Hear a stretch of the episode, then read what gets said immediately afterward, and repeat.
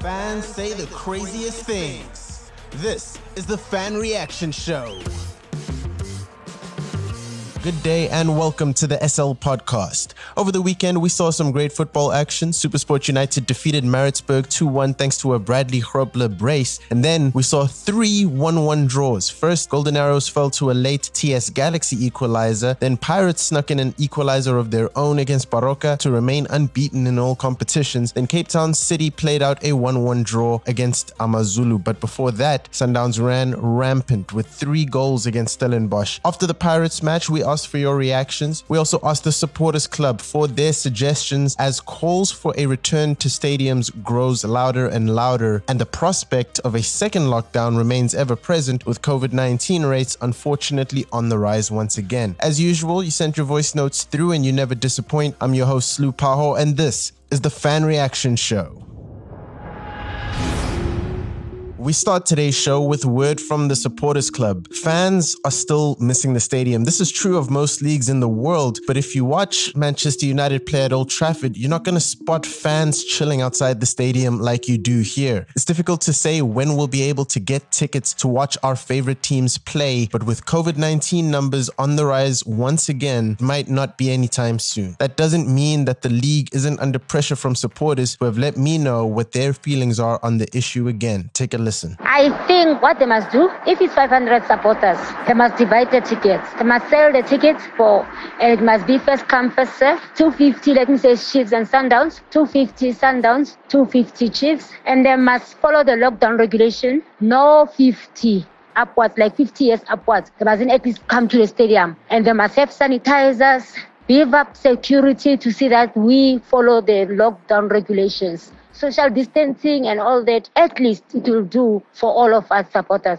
Then supporters will know they must buy tickets on time. This is not going to be a problem when you talk about the teams like your Cape Town City when you play Maritzburg in Cape Town Stadium. Before COVID 19, there was no way there will be a sold out game between Cape Town City and Maritzburg United. So, in other words, those two teams, it's not a problem for them. If you can say 20,000 fans are, are allowed in the stadium, they won't make. So, it was not a problem. So, we need to be very careful in terms of dealing with the bigger clubs like your Pirates, Chiefs, and Sundowns because that's where you attract more fans. So, all these regulations and whatsoever need to be taken serious. The issue of social distancing is the most important thing. I think it advisable that we skip two seats from each other in the bigger stadium. But the smaller stadium, we can skip one seat to accommodate each other. Are they planning anything with stadium management regarding Amasapota going back to the stadium? Second one, are they doing anything for supporters?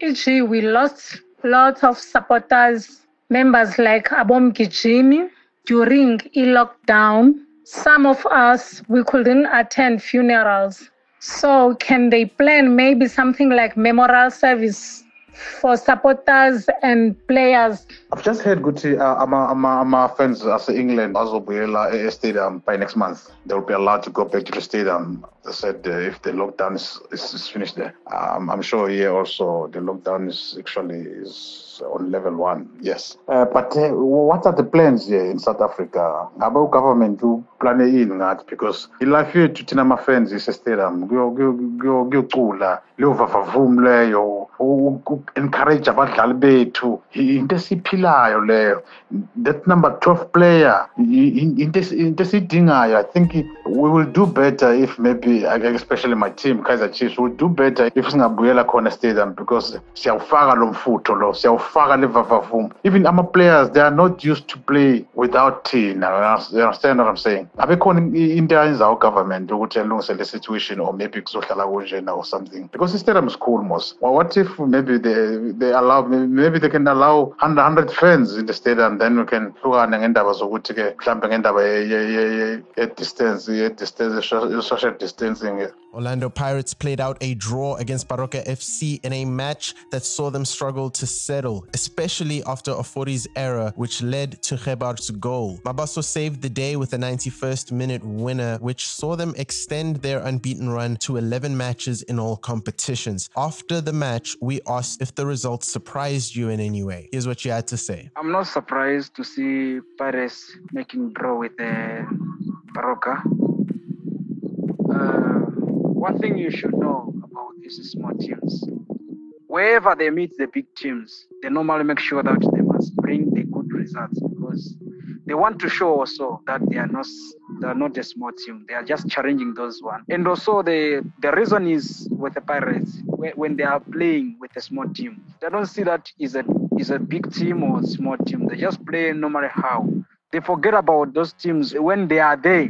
They don't just come to show their jersey or maybe their numbers or maybe their names. No, they come to make sure that they are there to play football. So one thing about Pirates, when they meet the big, uh, the small team, I mean, they must put their socks. I am surprised about what turned out about this final results between Orlando Pirates and Baroka. I really thought it was going to be a one-way traffic, but Baroka came through man for this match. But I was also surprised we, with Orlando Pirates starting Leon out. It seemed like they were undermining the opponent. The problem was the chop and changing of the team. The team that won all these matches and is now being changed. Why? For the why? That's the problem that we drew this game. I mean, this should stop. This should stop. You can't change about the whole midfield. And Makaringe, I don't know what's what's so biased about about my uh, about the coach with Makaringe. I mean, whether it's Fadlu David or it's who is involved in